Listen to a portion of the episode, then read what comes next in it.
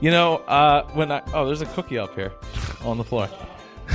this is truly a floor, floor cookie at this point. It's kind of smushed um, and broken up. So you know, when I uh, when I got started with the Dreamers podcast, uh, it wasn't for me to necessarily inspire other people, but for me to learn what I wanted to do with my life because I didn't know what I wanted to do uh, for the most part. So. It, so it, you know it, it's it's incredible that the show has inspired other people, but it's really inspired me to push harder and do more things and and and be more bold and do things that uh, I didn't think I would necessarily try to do. So um, so I'm very grateful for I mean not even just for for y'all to be here, but for everybody who who listened and believed and understood like there was more to it. Uh, than, than, than me trying to just inspire other people to do things. Cause it really wasn't, that's not how it started. It started with me trying to figure out what I wanted to do and interviewing people that, uh, had like these awesome stories that they, of things that they do. And, and it's really inspired me to, to take it, you know, three years later to a whole nother level. And, um, one of the people, that really has inspired me, um, and apparently I've inspired her over the years, uh, is uh, Lorie Foster. So give it up for Lorie. Come on, come on up, Lorie. There you go. Thank you. Um, so Lorie, uh, I don't remember. I think I remember, I met you because of the Human Project. Uh, I saw that you had a GoFundMe for a, a, new wheelchair and and I was like, "Oh, you know, I should reach out to this person because we should utilize the the power of the Dreamers podcast to to raise money for a really good cause, right?" And um but I didn't want to just like do it in a way where it's like, oh, the, you know, like we do it for, for Give Kids the World once a year and it's awesome and, and you should totally do it. And it's not, I'm pointing to a screen that's off. Uh, but the, uh, so, so, yeah, go to superjoepardo.com slash donate. And, um, but, but I wanted to, to, and I, and I did a couple of them, uh, episodes where we raised money for people who really needed it at, at the time in which they needed it. Um, unfortunately, I think we've only done it two or three times. Uh, over the course of three years, so not enough times. I need to do a better job at it because uh, I'd like to continue doing it. And and Lorie was the first one that I ever reached out and, and did it for. Um, and I think, and I, just to go to show you not the the the power of what Joe has built, but um, the message is more important, right? So what happened was was uh, I think we raised maybe a, a, couple hundred dollars or something because of the show and, and the network towards the wheelchair that she, she desperately needed. Um, but her church found out about the show and raised, was it like $1,800? 18. They raised $1,800 at her church because of, they found out about the podcast and were able to listen to the story and the power of, that that brought to all of it, right? And, and it, it floored me because I'm like, this, this is not what I was expecting. You know, I was hopeful that we could raise a few hundred dollars and, and, you know, maybe more, but you never know. It just depends on how big your, your reach is. But, but sometimes it's, you know, it's not about quantity, it's quality. And, um, so Lorie, I'm gonna, I'm gonna shut up. Uh, cause I, I've been, obviously I've been speaking too long, but, um, I, I want you to, um, briefly tell your story um, and then we can get into the follow up because it's been like two. Well, we did a follow up two years ago uh, at the first anniversary of the show, and it's been two years since then. So uh, uh, we can we can pick it up from there. Uh, so tell us up to that point uh, briefly. Okay. And, and, I'm not even sure you know it all, but um, so when we met, I had been um, in a wheelchair. I'd had an accident. I fractured my spine in a few places, and I was in a very one of the real basic hospital wheelchairs, and um, it was very difficult.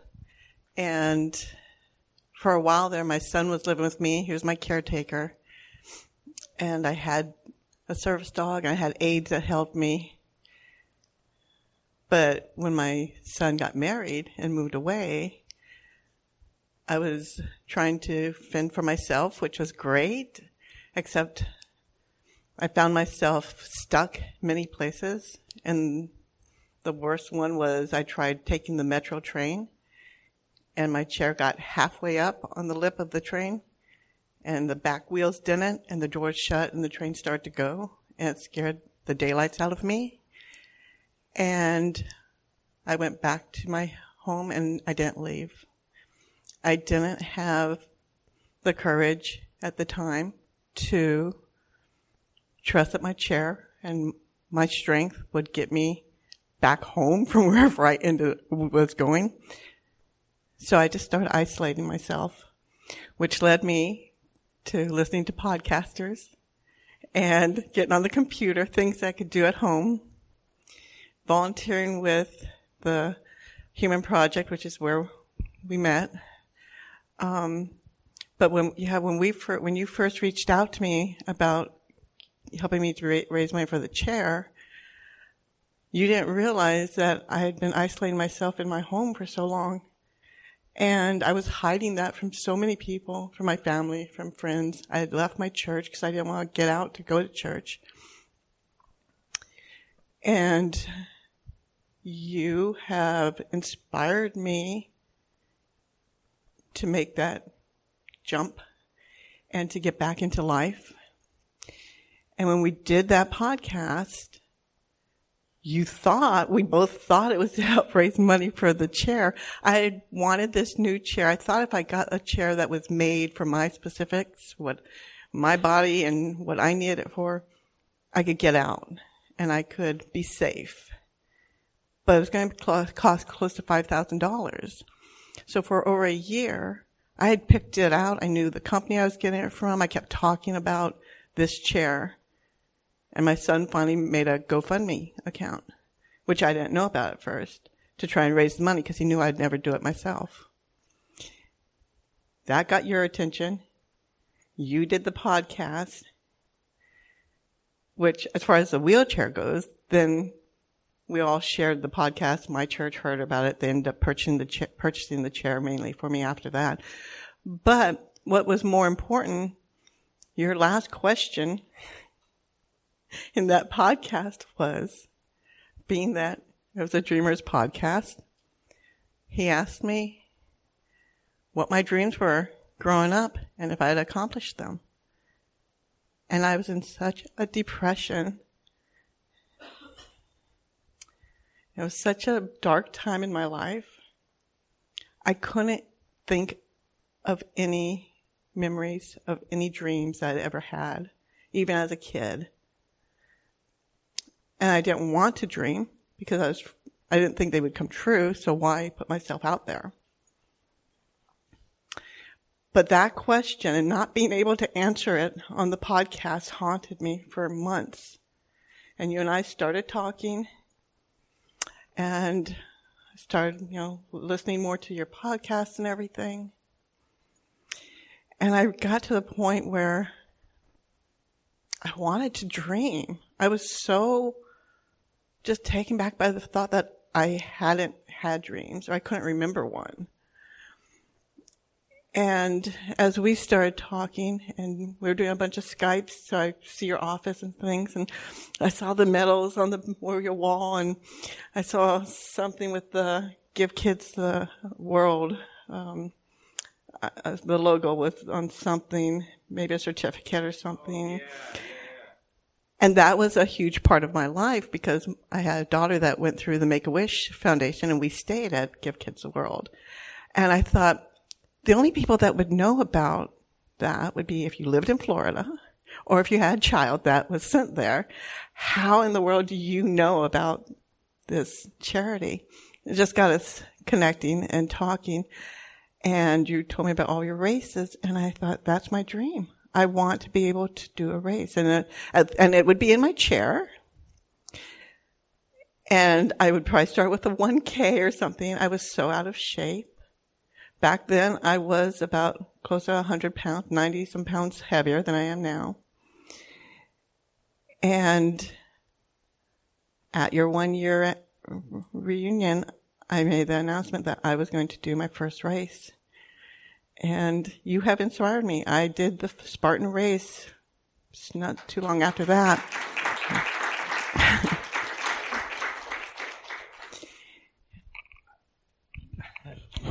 I mean, that's a, a, a testament to you don't know what you're going to accomplish uh, when you set out to do something because you don't necessarily know what you're doing when you do it.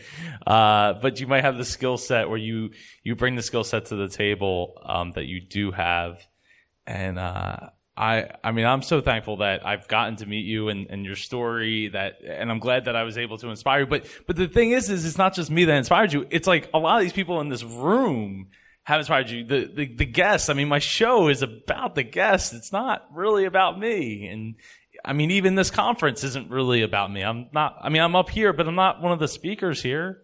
You know, I, I just like bringing people together and, and, and inspiring people through other people, through other stories and, and all that. And, um, so I'm so glad that you found it and that you found me and, and the, the, these, pe- you know, these people that are here. Um, and uh, so since since then, you've um, you've done uh, a couple of races. Actually, that, that was the one. That was the first and one? the next one will be this September. Oh, okay. So oh, so I okay. So so I thought you had done at least two because I thought you had one like sort of with the chair and then one where you're and I have the picture. but no, it's on, the, it's on my computer. the one, the picture you're talking about with me climbing the wall Yes. without the chair, that was the Spartan race, and we went with me in the chair with John and a number of other people, thinking most of it would be in the chair. We'd never done a race before, none of us had, so we didn't know what we were getting into, and figured they would help me out of the chair for the times that we couldn't use the chair. Come to find out, we couldn't use the chair at all. Really? So That's a- somebody Really? carried it, folded it up, carried it the five miles. And two other people held me literally arm in arm the whole five miles. And when we got to that wall that I climbed, we let me let me get so so talk talk about from the time in which you met John. John, I found John um, on Facebook originally.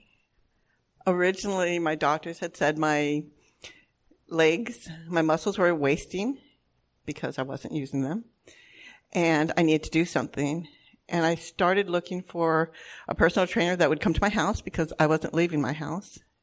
And it didn't work out. I interviewed three people and for different reasons it didn't work out and so i kind of gave up thinking it's not for me personal training's not going to be the answer and i just got used to the this is how my legs are going to be and then a few months later my son calls and says where he and his wife are starting to talk about having their first child and they want to know how involved the parents were going to be able to be i realized I've been begging for a grandchild for years, and I'll be able to sit in my chair and be handed one, handed a child. And I can't get on the floor. I can't bend over a crib. And so I thought I've got to, I've got to try one more time. And I found John's ad on Facebook. I clicked it, and just the way our paths crossed, it's just a whole nother story. Um, but we did connect and I sat down for an uh, intake with him, and he has everyone write out three goals about your what you want, and I could come up with two. And he says, "Why wouldn't you want one of your goals to be to get out of that chair?" And I said, "Because I want to be realistic, something that I can do." And the doctors say that's not going to happen. So he takes the paper from me and he just writes it out for himself. Get out of the chair. And asked me if he promised to get, if he got me out of the chair and back in the chair, if I would try some things on the floor. I did. My body didn't move off the floor. I tried lifting my legs. I tried bridging. I tried all these things. Nothing moved. But he convinced me that even though my body wasn't moving, my muscles were contracting and they were, I, my body would one day move. I signed up that day for three months, paid in full in advance, and said, get my legs straight, strengthened. That's all I cared about. I didn't care that I was in the wheelchair. I was used to the chair. That was my life. And that was okay. Just get my legs straight. I'm strong. And within five months, he had me out of my chair, walking, doing a Spartan race with me. And that race changed my life. That race showed me that I could do so much more than I ever, ever gave myself credit for. You had told me over and over again, it was all mindset, that was, I just had to change the way I thought about what I could and couldn't do, or stop thinking about what I couldn't do. But I didn't believe any of it. And going through that race, even though I was held up the whole, whole time, I look back at that and every, every challenge you have given me since then. And my first thought is, no, I can't do that. I think I did that Spartan race. I can do anything. And a year and a half later, I am walking. I don't even want to go home because there's so much life to live. Life is good. Life is great. And I don't know what I was doing stuck in that house. I have overcome so many fears. Isolating myself like I did, I just was so, everything was inward and I became afraid of every aspect of life. Stepping out and having to come to the gym, and even though we started one on one because I refused to work out with other people because I couldn't even make eye contact, much less make a sentence to other people. You found all these ways to get me out of that gym and into life again. Yeah, it's all mindset. I know. I know. I just had to do it. I just had to do it. And Joe, I was telling you earlier about that that cookie game. Okay, Yeah, so our yeah. first that first event, that first your first year, I refused to do any of the games because of the fear of what I would look like, the fear of looking silly or failing and all these negative things I had going on in my mind. And I sat there and watched you all play the games and I cheered you on and I'm thinking, I wish I had that courage because that looks like they're having fun and I'm sitting over here cheering them on because I'm afraid of what I'm going to look like. Two years later, I don't care what I look like. I want to have fun. so, all the what you said about the different people, your different guests, and it goes with all podcasters really. You just become so you can become so connected to so many different people, and I've met a number of people who have been just such a huge part of my journey. Um, and it's all because of listening to one or two podcasts here and there, and you guys have all connected me. And I know last night we were talking, and I was saying that two or three of the main, my main friends who have gotten me through, got me through this journey. I needed you all when you came into my life at that moment. I needed it in the order that it happened. You came into my life when I needed to learn to dream and to learn it's okay to have fun. And then I needed you after that to get me strong again and get me walking. And I'm, I'm not the workout guy. I mean, I work out, but I'm not No, the workout guy. but not, not like John. but I have met so many podcasters and people, other guests of the different podcasts who I've connected with and I'm still friends with and we still connect and do things and, and talk. And so, yeah, podcasting is really powerful. You thought you were raising money for a wheelchair. It's so much more than that. I, hey, you know, you never know what you're what you're doing, and uh, when you're doing it, and it's uh, you know, hindsight's twenty twenty. So, um, so I'm so so grateful for you and, and for, for you to be here, and, and grateful for John for helping take take her to the next level. That I mean, the, I don't know if you anybody Oh. noticed that this picture came up, but this picture hat like this happened. like this is a thing that happened. So, um, yeah, I am. I I I am so grateful for you. Thank you so much, Lorie. Thank you for joining us for this episode of the Dreamers Podcast.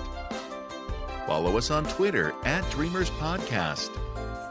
Join us on Facebook at facebook.com slash Dreamers Podcast. If you or someone you know would like to be a guest on the Dreamers Podcast, please send an email to j at jpar.co. This podcast is copyright 2014 by jpar.co.